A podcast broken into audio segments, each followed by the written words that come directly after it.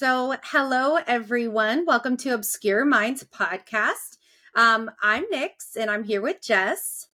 Hey, everybody. And uh, today I am going to cover a topic that has a little bit of everything, and I'm so excited. So, it has uh, crime, possible murderer, actual murderer, possible serial killer, magic, mythical beings, and witchcraft. Which is perfect for spooky season. uh, um so and uh I wore my resting witch face shirt and I today I'm going to be talking about witches. But we've all heard of the Salem witch trials, right? I know every you've heard of it. Yes. Right? Mhm. Everybody has. But there are witch trials that have actually taken place all over the world. Um, and I am super excited to say that I'm going to be covering the witch the witches of Ireland. Ooh. how Right? fun. I know, super exciting. Um, little little backstory. Um, I think you know this. I think I've told you this, but I don't know why. But I've always like you know like there's some places that people want to go, and like uh, some people are obsessed with like other countries and stuff, and they've never even been.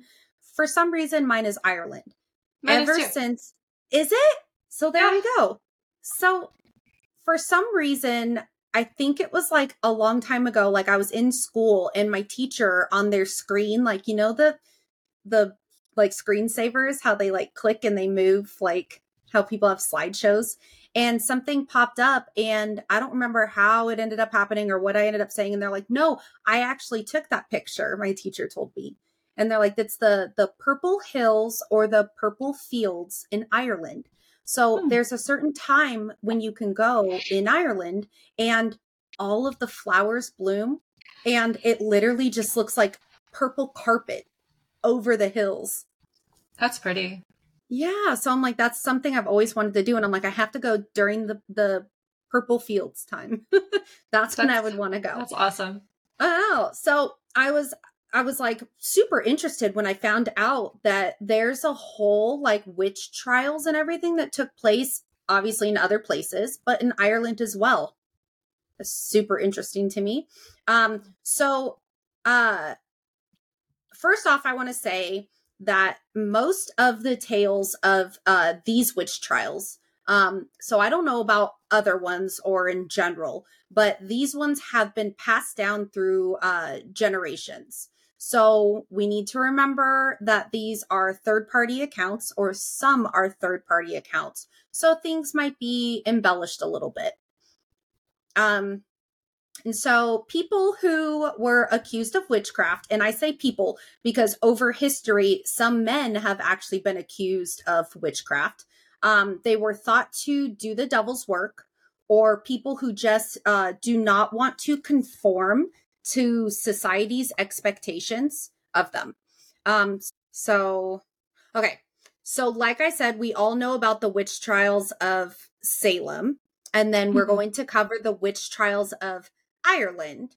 Um, but I just want to mention two, uh, like uh, witch trials that I had no idea even took place, and there was the witch trials of Scandinavia, and they were called troll whisperers.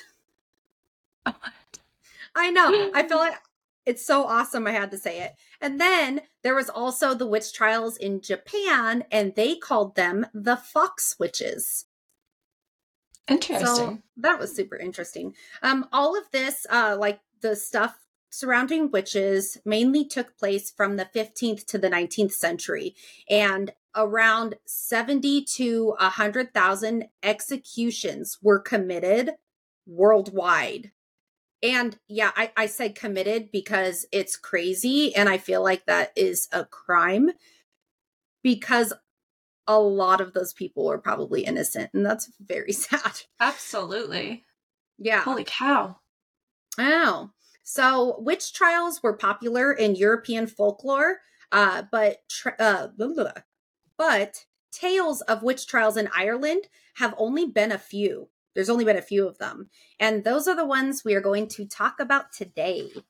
And I'm so excited. okay, so the the first witch we're going to talk about, and before we get into all of this, I just want to say, um, a lot of these names I am going to butcher. I am very bad at pronouncing some things, and sometimes I get on a roll. So even if I say it correct the first time, and I get to talking, I'm going to say it wrong again. Um, I a lot of these names are Irish names, and I asked my Irish boyfriend how to pronounce these, and he told me. and then I kept saying I'm wrong again after that. And he's like, You're saying it wrong. I'm like, I'm probably going to say it wrong, and it is what it is. so I apologize, but nonetheless, here we go. So, um, the the first witch is Alice Kyteler. And uh so before we get into her, I just I want to let you know that this one will leave you guessing. So if you wanted to know the outcome of this one, you're like for sure outcome, you're not going to get that satisfaction. So here we go. Um, she, anyways, um, she was the first recorded person to be tried uh, for witchcraft and we'll cover more on that later as we get you know through the story. Um, this took place in the 13th century. She was uh, a wealthy innkeeper that lived in kilkenny. Uh, she was mainly accused of witchcraft because she outlived four of her husbands and acquired all of their wealth in the process. Hmm. So when I said possible serial killer, maybe Right. Could have been So, other no. things other than a witch. yeah. No. That I think this is like I think we had this conversation where like back in the day it was hard for people to look at women as killers in general cuz women could Mhm. never do that. So I don't know if four husbands died, she's she's a witch Mhm. naturally. Yeah. um They ate So- bad food. Yeah, exactly. so when uh she was with her first husband, whose name was William Outlaw, coolest name ever to have Outlaw. I love it. Um he died obviously because we know that she outlived all of her four husbands, but this is where it gets kind of wishy-washy.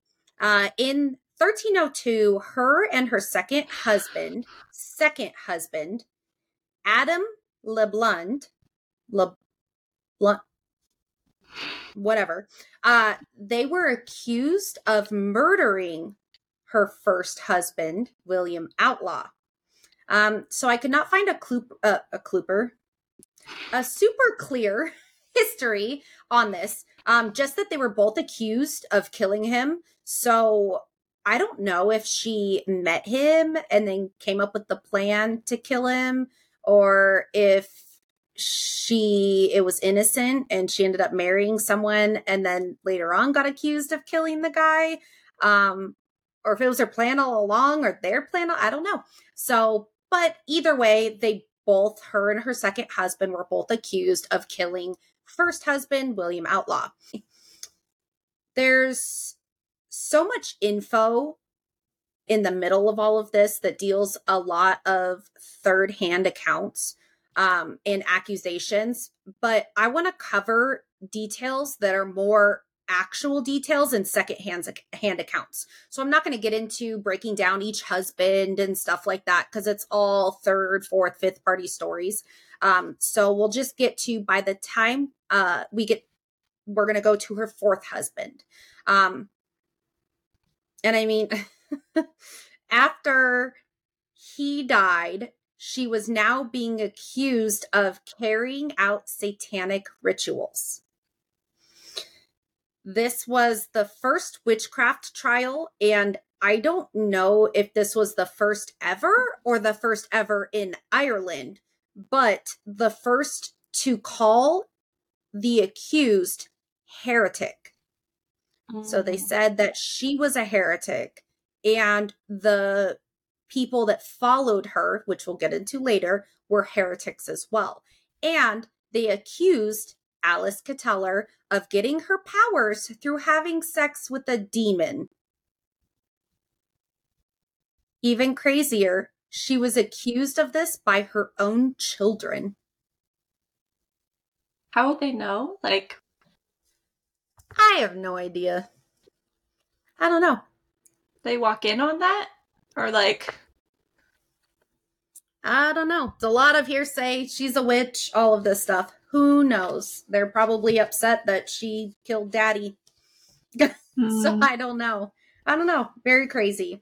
But I thought it was even crazier uh, that she was accused by this by her own kids.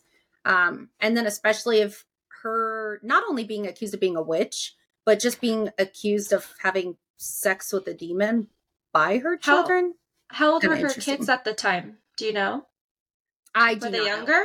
Okay. No, I think they were older at this point because I'm thinking this is where I said it was a lot of like second and third hand accounts. Um, because I'm not, and I'll I'll get into why that is later, and you'll go, oh, it'll make sense to everyone.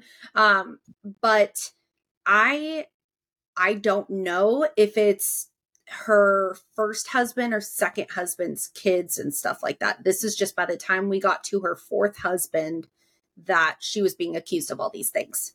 Mm-hmm. Okay, gotcha. Um, so let's see. Trying people as heretics became more popular in the 16th and 17th century. So, like I said in the beginning, this actually took place in the 13th century. So, this is why this is one of the more uh, well known ones because she was one of the first ones to be called a heretic. Um, so, let's see. From what I read, it, it does sound like she was running a group or a cult of witches or people who practiced witchcraft.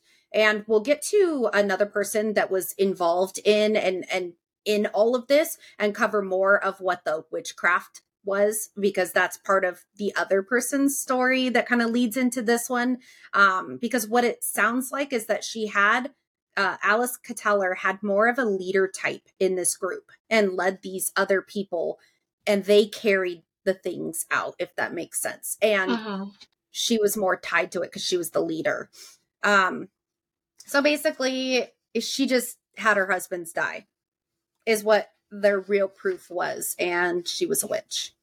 Um after all of this and the death of her fourth husband uh the official witch hunt for alice Kyteler began. This is where i was saying if you wanted a better conclusion that we're not going to get it because we're not. Uh since she was since she was a very wealthy woman at this point i mean she had the fortune of four men.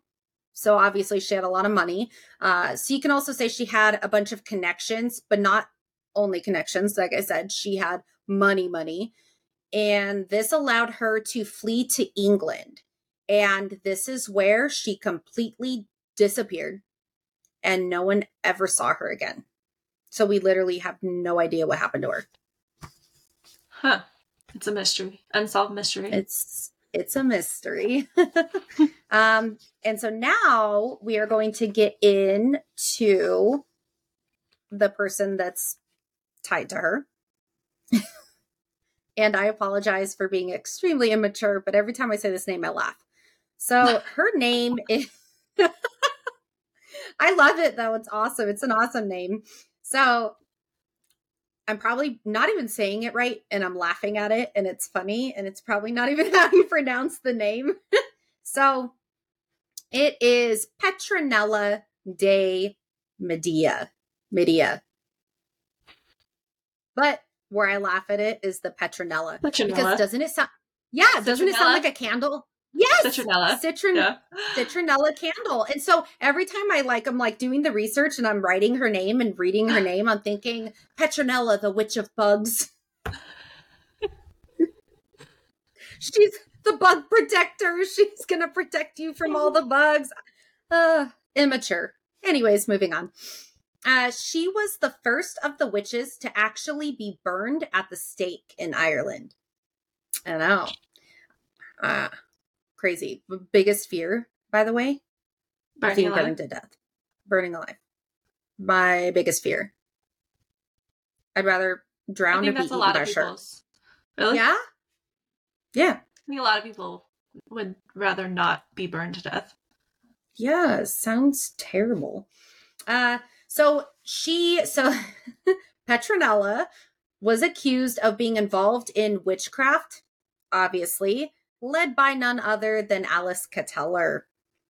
Uh, this took place in the same town that Alice was in, in Kilkenny. And obviously, I kept laughing at this too, because, like, that's a name of a town, Kilkenny. Kilkenny. And then I kept, yeah. And then I kept Park? thinking, I'm like, right? I'm like, wouldn't it be funny if like one of Alice's husband's name was Kenny? Alice killed Kenny and and I kept like reading the headlines in my head in like an old timey voice. Like headlines would be like, uh, husband Kenny was killed in Ken Kenny by killed by by wife. Alice Oh could my tell ah, okay, moving on. Among the charges that were brought against Petronella was the ability to fly and making a brew. Which is brew? Mhm. Bubble, bubble, toil, and trouble. Yeah. Ability to All fly, right. like yeah. on a broom, or like levitate. Who knows? It just said the charges were ability to fly and making brew. That's what it said. So, she making beer? no, we'll get into what's in the brew. It's gnarly. And I'm going to read this. I'm going to keep looking down because I got all my notes and everything. I'm going to keep like looking down. So I apologize. But, um, okay. So, yikes. All right. So, in this brew was the decapitated head and intestines of a robber, internal organs of worms, and baby roosters. Baby roosters, That's oddly specific. right? Uh the hairs from a dead boy, she grave rob too? Like right? I know. What is up with the grave robbing? Uh I funny, don't know. like- And and I know, but all I could think of is like what what the heck were they cooking? Like what were they cooking in that where did brew? they get these Like, things?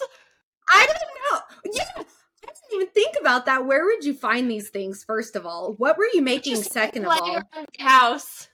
yeah. Oh, I got it. It was their ability to fly. That's what it was. Their brew to fly. They needed a little bit. It's like hocus pocus. That they because they I needed mean- stuff for their brew, that then they just went Yeah. to the graveyard, dug it up. Oh, naturally, you need the back head of a robber. Baby chickens. Oh, roosters. Sorry, baby roosters can't be chickens. So terrible. Um. Yeah. So, like I said, maybe that gave them the ability to fly. That was the flying brew. Who knows? Uh. So Petronella later confessed to these crimes, and she was flogged through six parishes. So flogged means if people don't know i i knew what it means but i had to actually look up the actual definition to really understand um but flog means to be beat with a rod or a whip and yeah, so. Yeah. a parish is which is interesting. I know what a parish is and i've known what it is but i looked this up as well just in case if people wouldn't know exactly what it is. But i i didn't know this. In order to be a parish it has to be a village or a town but the town has to have a church along with a priest. Mm-hmm. i was like learn something new every day. So basically she was being tortured through six different towns very sad uh and then she was taken all the way back to Kilkenny and burned alive at the stake. So that's awful. That's Okay, the you said- sad and You said for her crimes. Does that mean that Yes. she did all these things to these people to get these ingredients? they did not say. She I- they said Then I would be her- a little bit justified. I mean, like a little bit. Yeah. No, they said all all she was actually tried for was flying and making a brew. Those were her actual char- documented charges. Hmm. That's why Well, it's that's got some me. pertinent details. Thank you. That's and we'll get to that later. Okay. Why there's probably a lot of details missing in a lot of these stories. Um. So, uh, yeah, that's the sad ending to her. Uh, I just like to think about it like, what if none of this actually took place, but she was guilty by association because Mhm. she was friends with Alice. What if she never did any of this stuff? She was just present when Alice was the crazy one. Not saying she actually was, but what if she was? And then what if, you know, Petronella Citronella was what if she wasn't doing any of this stuff? She was just friends with the crazy witch lady, you know? That would be Yeah. okay. Perfect example. That would be like me doing something or committing a crime. And they would be like, flog Jessica. They do a podcast together. They talk about creepy stuff all the time. So now you're guilty too, Mhm. right? That happens a lot more than you think. I mean, like, we keep that's like Yeah. a whole nother subject, but that happens all the time. That's why they say, that's why it's a term, guilty by association. Yeah. it's very possible that that's exactly what happened to her, especially in those times when like thinking wasn't as broad. No offense, but Yeah, no, you're Let's be not wrong there. Yeah, I know. That's very sad. That's all I could think about is like, what if none of this actually happened and she was just Mhm. friends with the crazy lady? It's very sad. and she's haunting right. them now. Yeah, yeah, generations. right? Just kidding. She's like, joke, joke. "Where's your baby roosters? Need them to fly." Oh, Sorry, bad, bad, bad. Okay, so I am totally gonna butcher this, and I know I'm going to. I'm not even gonna try to like act like I'm not going to, but um, this is this one's called uh, the Witch Trials of Island McGee, and it's all one word. So it's literally the word island and then McGee. But I was told that it was Maggie. So Island Maggie, but it's M A G E E McGee. Like NCIS McGee. I don't know. Yeah. Anyways, so I'm probably going to butcher it and I'm probably going to say it different a bunch of times. So we're moving on. And there's a couple of funky names in here too, but I'm going to do my best. so this one took place in 1711. 711. eh, sorry. This one took place in 1711 and is actually one of the most like well-known witch trials in Irish history, which I thought was really cool. Um, things in this one are a little confusing, and I'll tell you why at the end, and it will help you understand why the other ones were a little bit confusing too, or not so much confusing, but open ended, and a lot of the details weren't there. Um, but this took place around the townland of Kilcoan More in Island McGee or Island Maggie. Um, but some stuff that I read said that this took place in Carrick Fergus, which is also known as Ireland's Salem. Hmm. So I thought that was kind of interesting because some places say it didn't happen there, and then some places said it happened to there. But then this is also called the Witch Trials of Island Maggie. So I don't know. Interesting. Anyways, moving on. The story surrounds an 18 year old Mary Dunbar who relocated to this area. After she arrived, she started showing signs of demonic possession. She was shouting, swearing, throwing Bibles, and going into fits every time a clergyman came near her. She was also vomiting household items like pins, buttons, nails, glass, and wool. Oh. Poor Mary, first of all.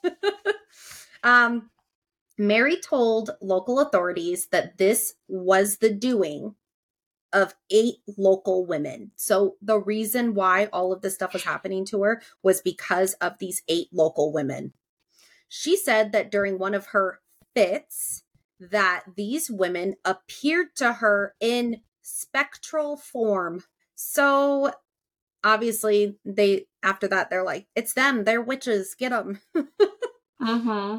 Um I I couldn't actually find anything showing that if they previously knew the girl before or if she knew them. I I couldn't really find anything about that, but from what I gathered is sh- Mary Dunbar was new to the area and just said eight women attacked me. Then the local authorities helped her identify these eight women. So how that was actually done, I don't know. But it kind of sounds like she was given the opportunity to like look at these women or point out these women or have the local authorities be like, are these the women? Which one of these women are they? And then she picked them out. Kind of weird, Hmm. right? So, Yeah. but I couldn't really find anything about it. But I have a little bit of a theory and you'll kind of see. And I know as soon as I say it, you're going to be like, okay. um, so a little side note that I, I literally put side note on here. When they went to arrest these eight women, they were attacked by what they described as a frenzied mob. And one of the women that was accused and arrested even lost her eyeball in this altercation. I mean, if any other witch needs an eye, they have an eye of a witch. Oh but my yeah, she lost her. Isn't that crazy? So that made me think before I even get into like the rest of it, it made me think that these or some of these women may have been like prominent women within the community for a whole mob to attack the police and attack them and do all this stuff. So just little side note there. Um so now let's get into who these eight women are. And I'm just going to list their names. I'm going to read them from my list. All right. We got Janet Carson, Janet Latmere, Janet Main, Janet Miller, Margaret Mitchell, Catherine McCalmond, Janet Liston, and Elizabeth Seller.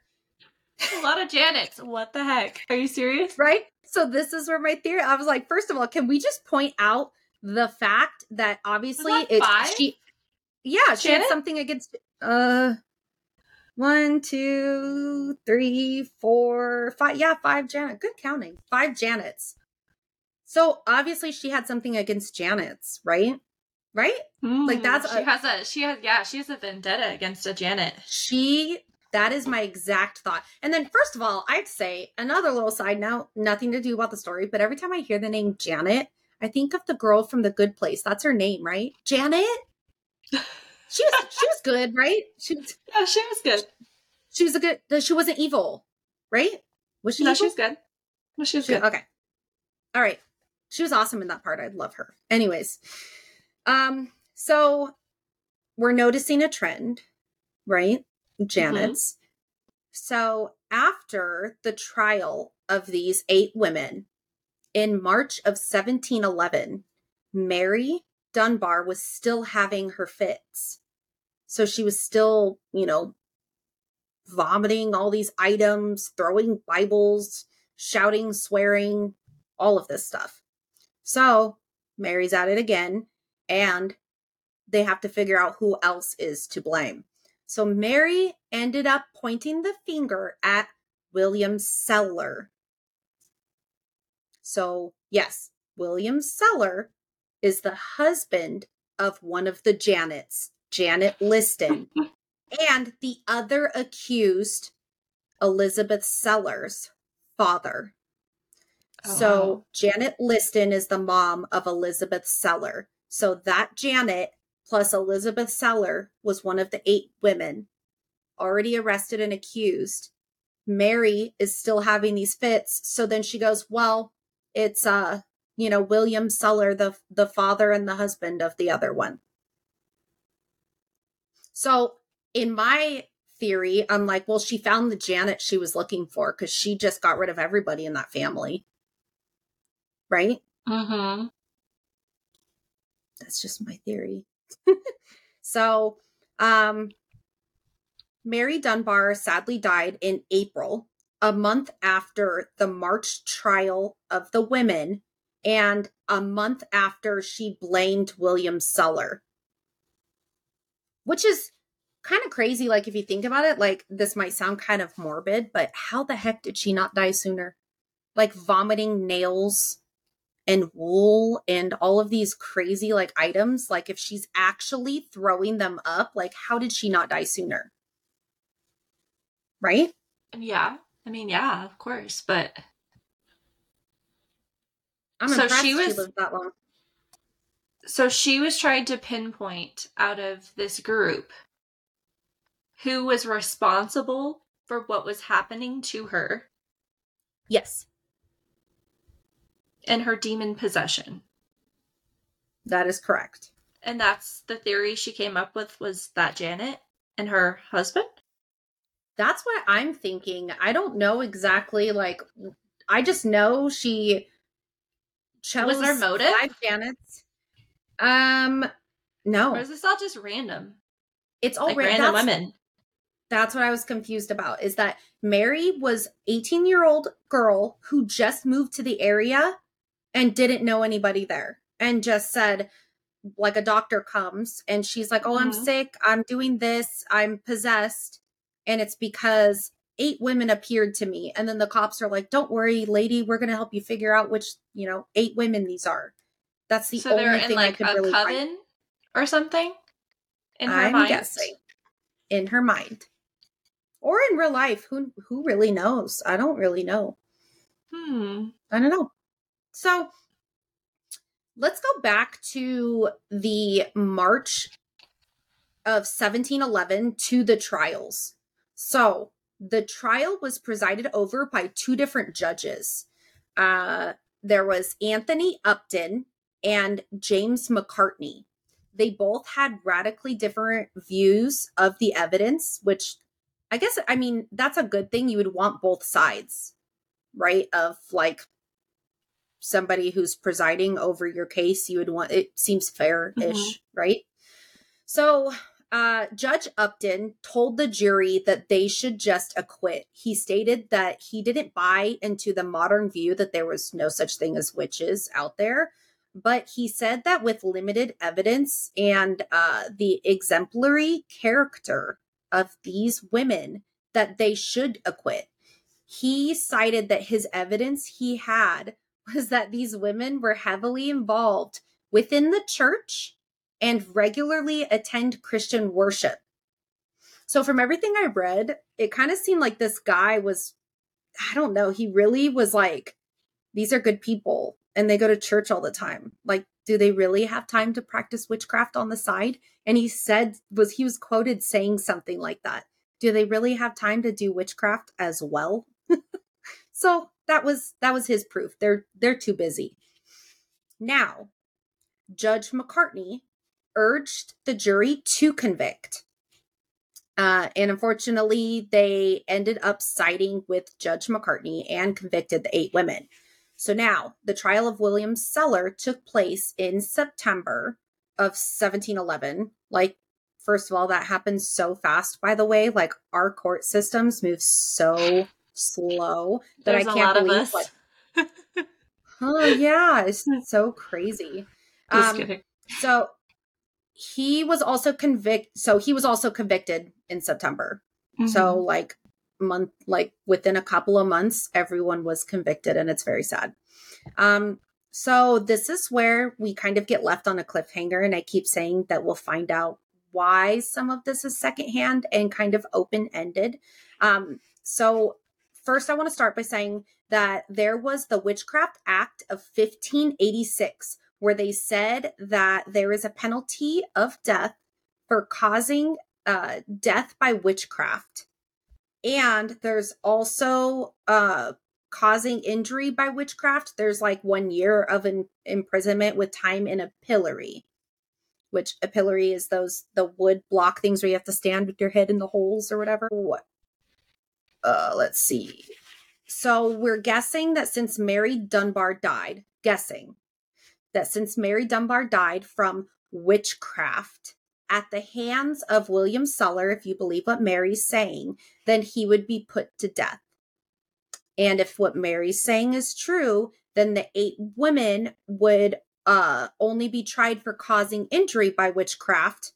Um, and they would have served out their year sentence and their time in the pillory, but we don't know. And I say guessing because during the 1922 Irish Civil War, the Public Records Office of Ireland was burnt down. And all official records up until that point including official records of all of these trials, were completely destroyed. Hmm. How convenient. I'm just kidding. Right? I know. but yeah, I thought that was kind of the uh, that's crazy, and that's why a lot of this stuff is like lost and second and third yeah. and fourth and passed down through generations. It's really hard, yeah, because like especially like in those times, like yeah, it's so hard to keep all that information together it's not like nowadays we have like a digital footprint. Computer, bloop bloop. Mm-hmm. Yeah. Yeah. Exactly. So, um, I found this a little interesting, and I think you will a little bit too. That in 2011, there's two historians, uh, Victoria McCollum and Andrew Sneeden. I hope I didn't butcher that. Uh, started they started to look into this case, and because of the lack of evidence, there wasn't really a lot to go off. Obviously, we know why, uh, to go off of. Um, and Sneeden, one of the historians, was quoted saying Mary Dunbar was making the whole thing up. He explained that he thought Mary had heard of the demonic accounts from Salem and Scotland and this was right around the time when a lot of people were like migrating to this area, which is why Mary Dunbar, 18 years old, came here, new person into the town with her family because everyone was migrating. And a lot of these stories from Salem and Scotland and the bigger witch trials and stuff like that were brought over. And so he said that he she, he thinks from all the evidence that they do have in the accounts that have been passed down that she may have learned to play the part of somebody who was possessed. So I thought that this was kind of interesting because with all of the Janets that were mentioned, I immediately thought she was trying to target someone. And like, I mean, if you're going to do it, you're going to do mm-hmm. it right and mm-hmm. be like Janet and that Janet, because I got to make sure which Janet it is. And then she took down the whole family. Mm-hmm. That's so. That's my theory. My first thought when you were telling me what she was doing is yeah. like I initially was like, no, she's making it up. Like that's just what I thought. Not saying yeah. or discrediting if any if that happens to somebody. Just saying, like from hearing that.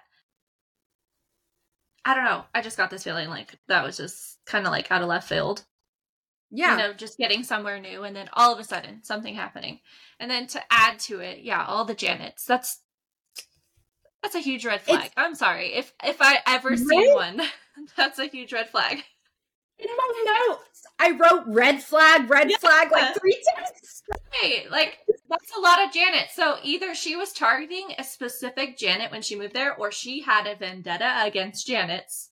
Yeah. And we've all had a vendetta somewhere, somewhere, like at some point in our life against something or some some type of person specifically. Yeah. Whether we didn't like somebody's name and we didn't want to date that same specific like name or like we didn't like nurses for whatever reason or like doctors or firefighters. Oh, or I see what you're saying. You I'm saying? Like there's yeah. like a pattern to why we don't like a specific, you know, name or thing. So maybe yeah. that was something because she was young and immature and yeah. she had some sort of vendetta going yeah, to a new place and she played this victim mentality and she took down a whole lot of people.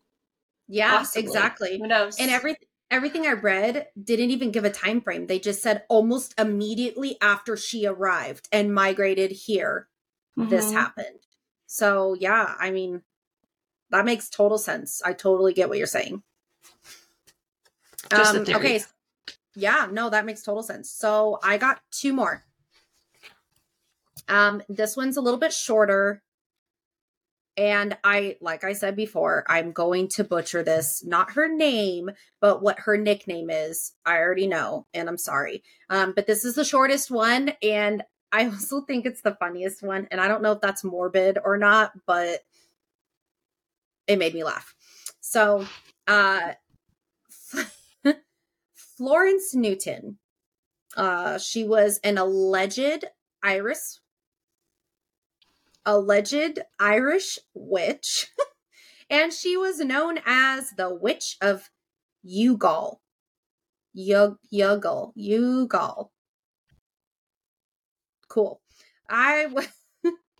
it was said that she was one of the most important examples of the witch trials in Ireland, which actually, after I read all of this and did all the research on the other ones, I'm really not sure why she was the you know most important examples be- like you'll you'll see but i really don't understand why she was the most important one but like i said shirley is the funniest one. So florence was an old beggar woman. Chris in christmas of 1660 she approached the house of someone named john Pyne where she asked him if she could have some beef. Just beef. To the maid, just beef, right? the maid of the house, Mary Langdon. So it's spelled like L A L A N G D O N. But Langdon? in thank you. But it goes also known as Mary Longdong. How is that better? I can't. I'm so sorry. And all I'm i can sorry. think about is poor.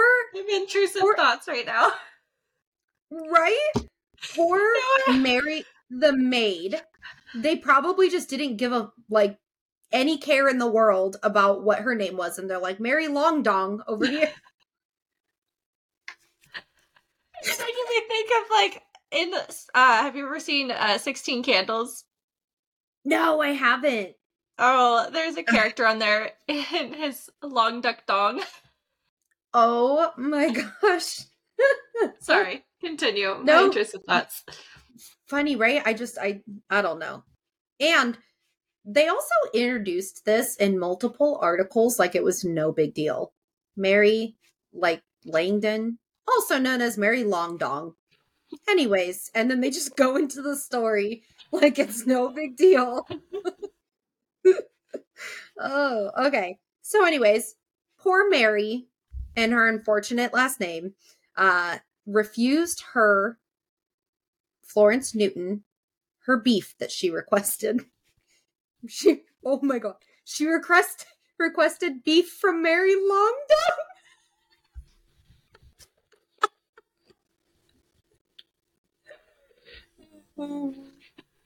Oh, I'm going to hell. okay. All right. Moving on. so, Mary said, No, you can't. you can't. Mary said, No, you can't have any beef. I'm to start laughing again. This is when. Okay. So, Mary Long Dong refused her her beef that she requested. Then Florence was described as grabbing and violently kissing Long Dong. What? I don't know. This is like what she was tried for is putting like basically a curse on her. So she grabbed Mary and violently kissed her. But what's funny is that how they describe it is Mary Longdong refused her beef. So she grabbed her and violently kissed Longdong. I can't. I'm sorry. This is terrible. Um, but she also mumbled this. I'm gonna butcher the crap out of this, but she after she kissed her, she mumbled, Thou hast as good given it to me. to Long Dong. It was like chef's kiss right there. A Florence kiss. Oh my gosh. Oh. Okay. So after this, unfortunately, Mary mm-hmm. Long Dong became sick. So now it doesn't say if she died. It just says that she became sick. So hopefully she survived. Um, so Florence Newton was arrested in March of 1661. While she was in jail, she kissed the hand. I don't know what is up with this woman and kissing people, but she kissed the hand of somebody named David Jones, who was said to be be her jailer. Um, and so they uh she kissed this guy's hands through the bars. David Jones, the person that was, you know, in charge of the jail. Um Jones's wife said that her husband like he became sick and she goes on trial and on like during her trial Jones's wife spoke and she said that her as her husband was dying he was screaming Florence's name like on his deathbed so I don't know. Um, I have a theory. That, get, okay. I'm wondering if it's the same as mine. I'm really curious. Okay, go. I'm like hand, foot, mouth disease. Right. Okay, that's where I started going. Not quite there, but that's where I went to. Some it's... weird like disease they had back in the day. Like they had some weird stuff back then. Yep. And yeah, her her just saying those things, like the whole cursing of like you know she was just putting that out there I'm not saying that she wasn't trying to curse her because like anything could be a word curse yeah but it was a more of like an effect you know what i mean but if she yeah. was homeless she could have had anything I literally say that same exact thing. So that's so funny that you came to the the same conclusion there. That's so cool. Um, and then she swapped yeah, it with her. Like, come on she violently kissed her in the report, so I don't know what that means. I have no idea. So, uh, it was reported that Florence was put under brutal tests to see if she was, in fact, a witch. And if she was, then they would sentence her to death. It was also reported that she was convicted and executed.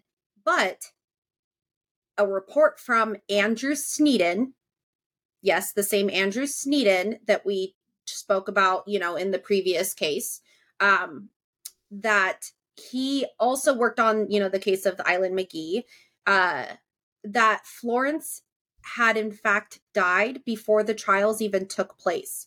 So this is where I go into my theory, where I say the one thing I want to point out that if she did die before the trial, um, and we know these trials obviously move very quickly based on the other evidence that we have um, that they said she was homeless basically she was an old beggar's woman um, the way they describe her is you know tattered run down stuff like that so i was assuming exactly what you were thinking that maybe she had a sickness and she was passing the sickness on to people she was coming in contact with because she didn't have access to clean water, food, you know, back then that wasn't really like health care, but just. Cleaner mm-hmm. environment. And she didn't have access to that. So she may have been, you know, carrying something around and she may have lived longer than everybody like than you know the the David Jones person because she was living on the streets and in this you know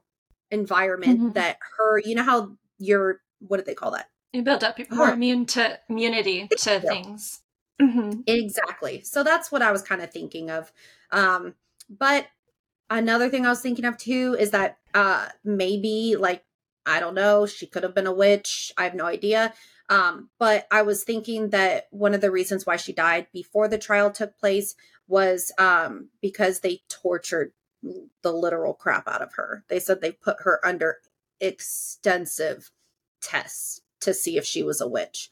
And sadly, she could have passed from that as well. So, but we'll never know. That's, That's just all. I know. All right. That was quite the story. I know. So that was the funniest one, but this is the last mm-hmm. one. And I got to say, this is my favorite one. And I'm so excited. And I, it's, okay. All right. So let's get into the story about uh, Bridget Cleary. So she was actually known as Ireland's last witch. So, little backstory Bridget Cleary was described as extremely beautiful. So, everything I read about her just said that she was a, a dime piece. so, she was married to a man named Michael Cleary in August of 1887. Even though they were married for eight years, uh, they had no children, and I'm actually super thankful for that after reading the story and knowing like what happened that they had no children. Um, Bridget moved back to her hometown, gonna butcher this name, of Ballyvadlea and lived with her parents while Michael uh, continued to work in Clonmel, Clonmel as a cooper, somebody who makes or fixes barrels for ships. Interesting, right? And I think I think that's how you mm-hmm. say it. Cooper, a co- I don't think it's a copper. I think it would be a Cooper. Anyways, Bridget was li- Bridget was living with her parents and she became extremely independent and successful, which was crazy weird for women in this era to be, you know, successful and independent on her own when she wasn't with her husband. Uh, so I think that she was already looked at as different and kind of like that how dare she be successful without a man vibes around mm-hmm. her. Uh, she actually kept her own chickens and sold eggs to her neighbors. So that's a fun mm-hmm. little fact. And she was also one of the first women in her town to own a Singer sewing machine. And I thought wow. that was kind of cool because mm. Singer sewing machines are still one of the top brands around today. Oh, yeah. And that's really cool. Mm-hmm. Um, so people actually described her as a very professional woman. So, uh, fast forward to later on down the road, uh, they finally move into a home together after they've been apart for so long. She was building her own success. He was working, you know, as a cooper. And uh it's I'm going to keep this part very short because I don't even want to get into how they acquired this home because I feel like that's a whole story in itself. But long story short, uh, there's homes that were designated for laborers. But what's weird is neither Bridget nor Michael were actually entitled to get this house, but they got it anyways. And then mm. it hmm. kind of like tries to explain it, hmm. but it literally sums it up by saying they got it anyways. Who knows? So they got this awesome house, and I guess they said it was one of the best houses. But I guess nobody wanted the home because this house was supposedly why can't I not say that word? Because this house was supposedly built on the site of a fairy ring fort.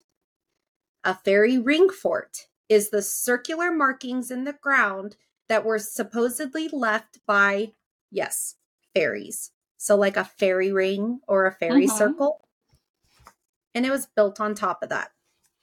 Side note little interesting facts. An article that was published in 2017 on theculturetrip.com, they state that there's hundreds of these fairy ring fort sites all over Ireland.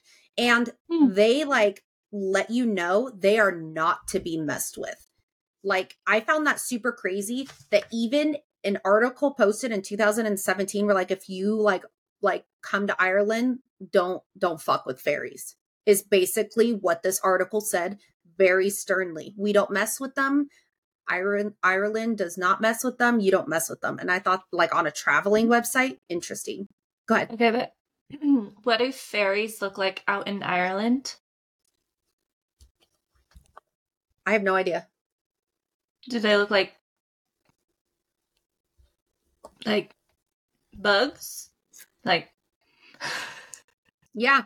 I have no idea. Like I mean I'm curious. Into, I'm like Yeah.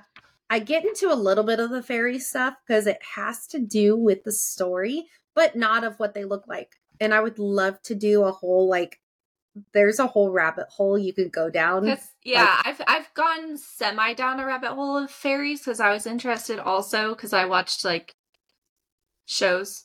I'm not going to get into like what shows, but that's a whole other thing. But some of them I've seen that they are ugly. Like yeah, they're not True blood. pretty. yeah.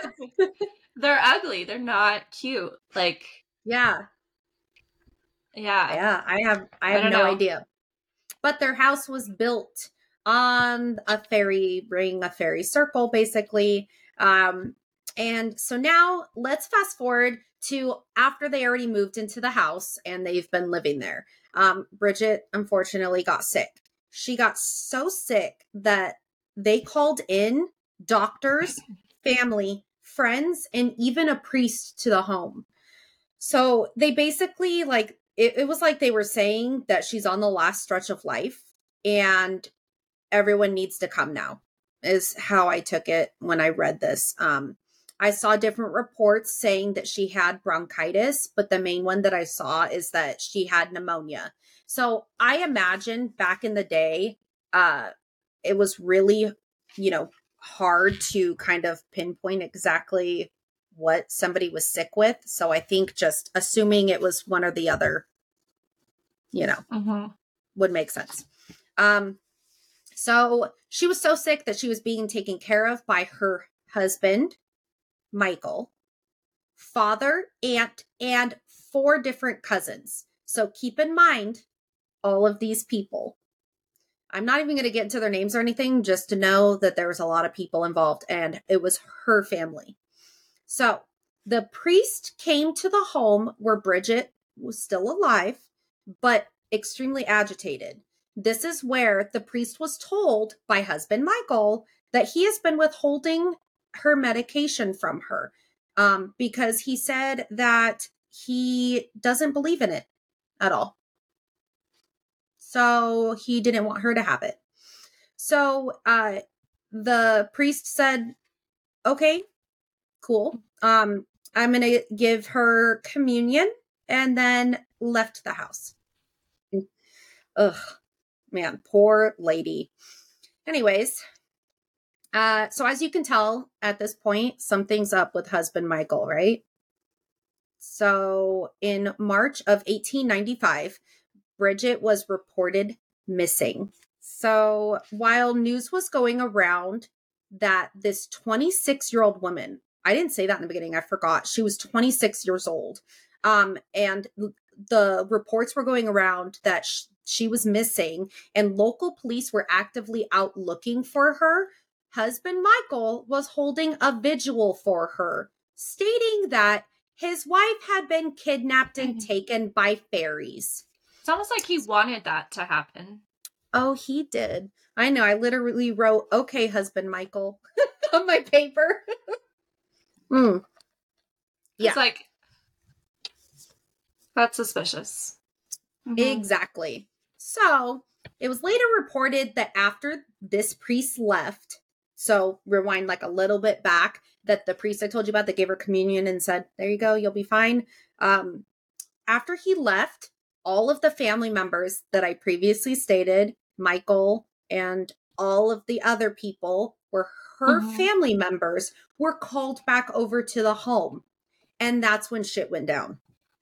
Basically, husband Michael convinced her whole family that she had been abducted by fairies and replaced with a changeling.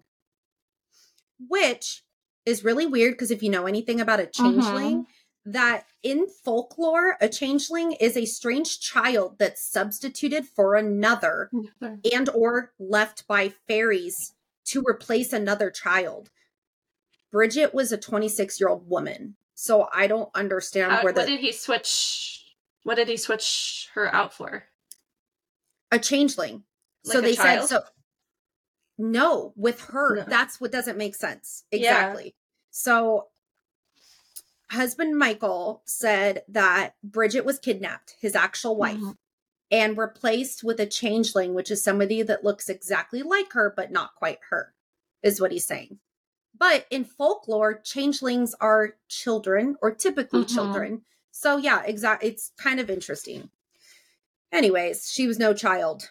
Um, so husband Michael convinced her family that this was actually true. And so they need to take action now. So they performed this poor girl, they performed rituals on her that husband Michael said he would get his wife back if we did this. So they threw urine on her, held her over the fireplace to try to cast this fairy out. This is where I get confused because I said, I even wrote it down. I'm like, wasn't she a changeling? So now she's possessed by a fairy. Like, husband Michael can't even get his story straight on which thing she is or what's going on because he kept telling the family in the reports that we're trying to cast the fairy out of my wife, but then said, my wife was actually abducted and this thing is not my wife. So if we take care of this thing, they'll return my wife to me. This guy had no idea what the heck he was doing. So, anyways, husband Michael continued to force feed his wife. What I have no idea, and I can't find any reports on what this poor girl was force fed. Um, I mean, she couldn't even have her meds, but she's force fed God knows what, and urine's thrown on her. So I I don't know we can use our imagination there. Um, so, in front of her family, he throws her down in front of the fireplace and tortured her with a burning piece of wood. Bridget's clothing then caught on fire, and husband Michael threw lamp oil over her. Oh my God.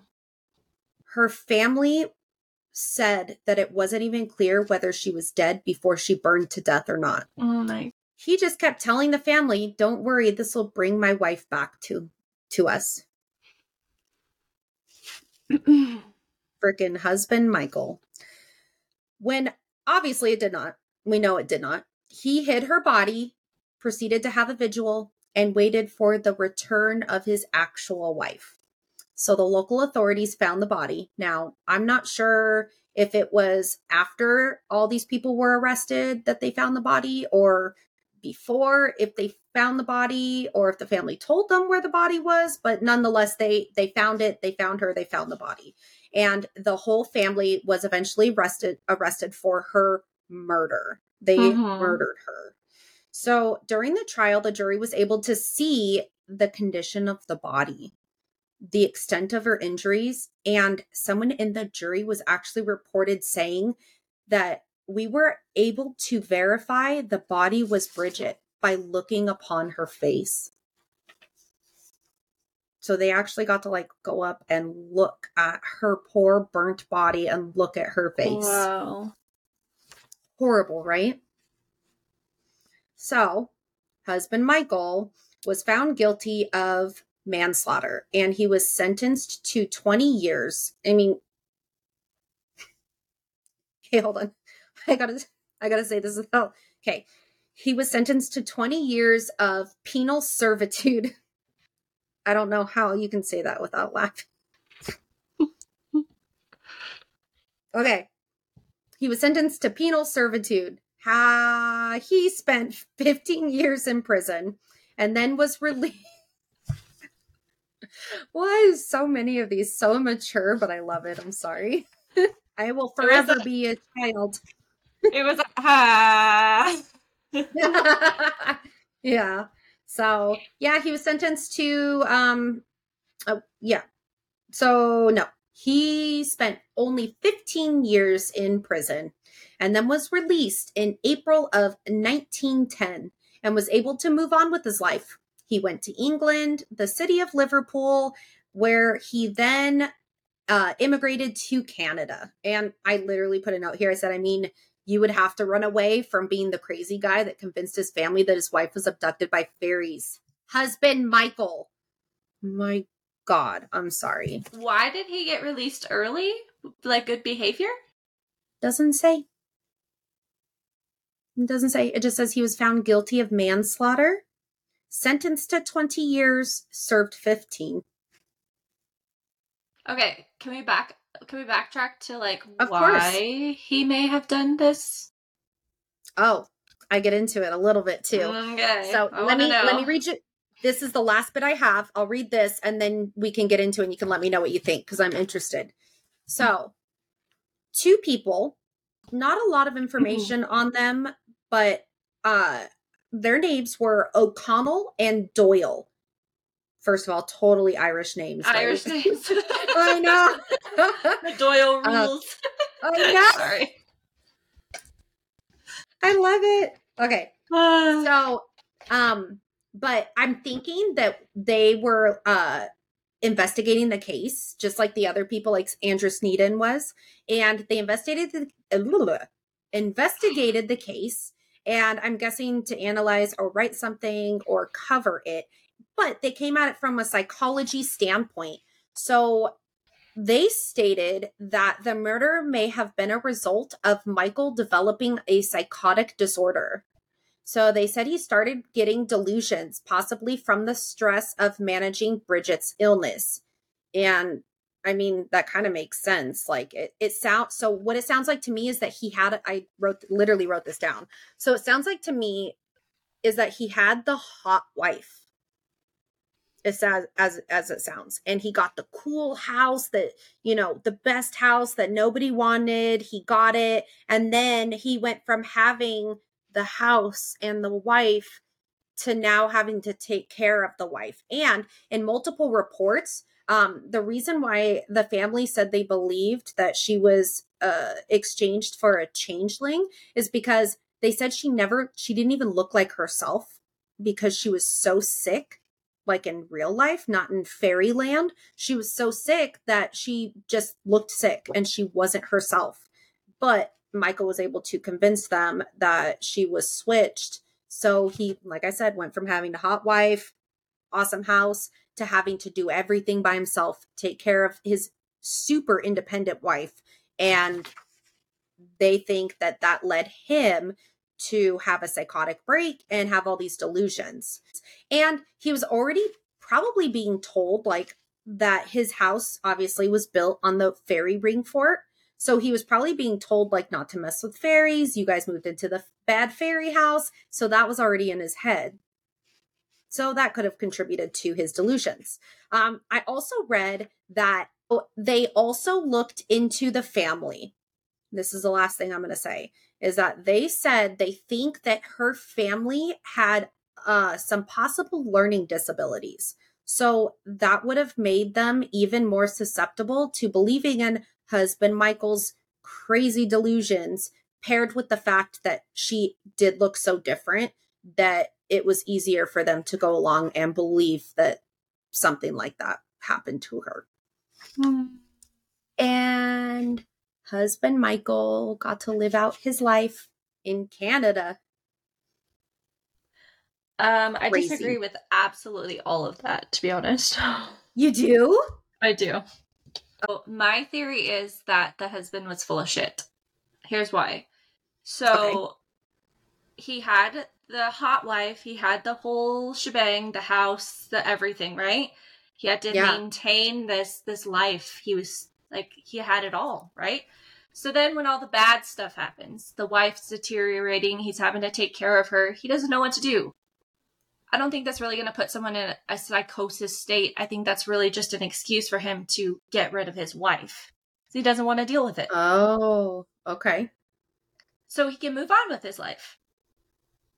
Hmm. So he makes up these stories because, yes, he lives in fairyland.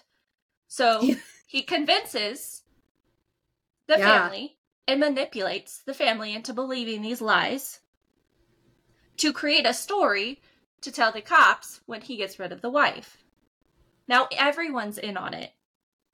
Everyone's accessory to this murder. Yeah, and they were. Why do you think he? Why do you think he was? He took away her medicines. Yeah. Yeah. I'm sorry. I don't believe anything about psychosis in this entire story. It sounded like he was just mad that he had to be an actual husband. Yeah. Yeah. In my opinion, thing with the husband. I don't think he was crazy. One, yeah. So, okay. So here's my question Do you mm-hmm. think that he planned this after she got sick and it was just a convenience? That they got into the fairy house? Or do you think it he it could have been something that he was planning for a while because how convenient they move into the fairy house? Because it was very odd and i got a weird vibe from reading mm-hmm. about well how they acquired how you yeah how you how they acquired the house it, it is kind of weird. Like you said that you don't know how they got the house. There's not a lot of like details they and... weren't even entitled to it and then it said but they ended up with it anyways Exactly. So that could have been the like the whole thing all along too. Like did it say anything about like after her death did they get did he get anything out of it? Like even though Doesn't he ended say. up in prison for 15 years, did he get anything later on? Doesn't say. See, I don't know. Or I didn't even look that far, yeah. But point is is like he was trying to hide the body or even try to seem insane deplete insane. Yeah. So yeah. Uh, there's a lot of things to it that just doesn't make sense. It seems like he premeditated the whole thing. Keeping your medicines away from your wife, that's not your choice to make. I'm sorry, you're not the sick one. Yeah. Yeah, he even like it said in the in the stuff I was reading that he called the doctor there. Doctor gave her medicine mm-hmm. and then husband Michael was like no medicine for you. I don't believe in this. Exactly. But he, he didn't want his wife to get better or to feel better because he wanted her to die sooner. Hmm. That's my, Interesting. my thoughts. Interesting. That's just my well, thoughts. We all have our own yeah. opinions, but I feel like that last one was probably the craziest one. That is crazy. I know. So I wasn't kidding when I said like this, we're literally covering everything. Crime, yeah. possible murderer, actual murderer, possible it. serial killer. it's a lot of stuff. So, um, but yeah, so those were some of the top witches of uh, Ireland and extremely interesting. I love knowing about all of the stuff around you know Salem witch trials and like I said in the beginning I absolutely love Ireland and I love that I got to do this episode and it was a lot of fun and uh, don't don't go out violently kissing people. That's not nice. That's not nice at all. we spread germs that way, guys. I know. so nice. lesson lesson learned today: do not violently kiss, and uh, do not kiss anybody that doesn't ask for it. I mean, consent's a thing. Don't do that. um, but yeah, I think that's it. And uh, poor most of those ladies. Um, mm-hmm. you know, but I gotta say, besides Alice uh Kyteler, I I think she was a serial killer. oh, I yeah. think she killed some of those husbands. I think there was lots of rat poison involved. yeah, exactly, exactly. So, but poor the rest of them. It's very, very sad, very sad. But, but yeah. So that's it. That's a wrap on um the history of uh, witch trials in Ireland.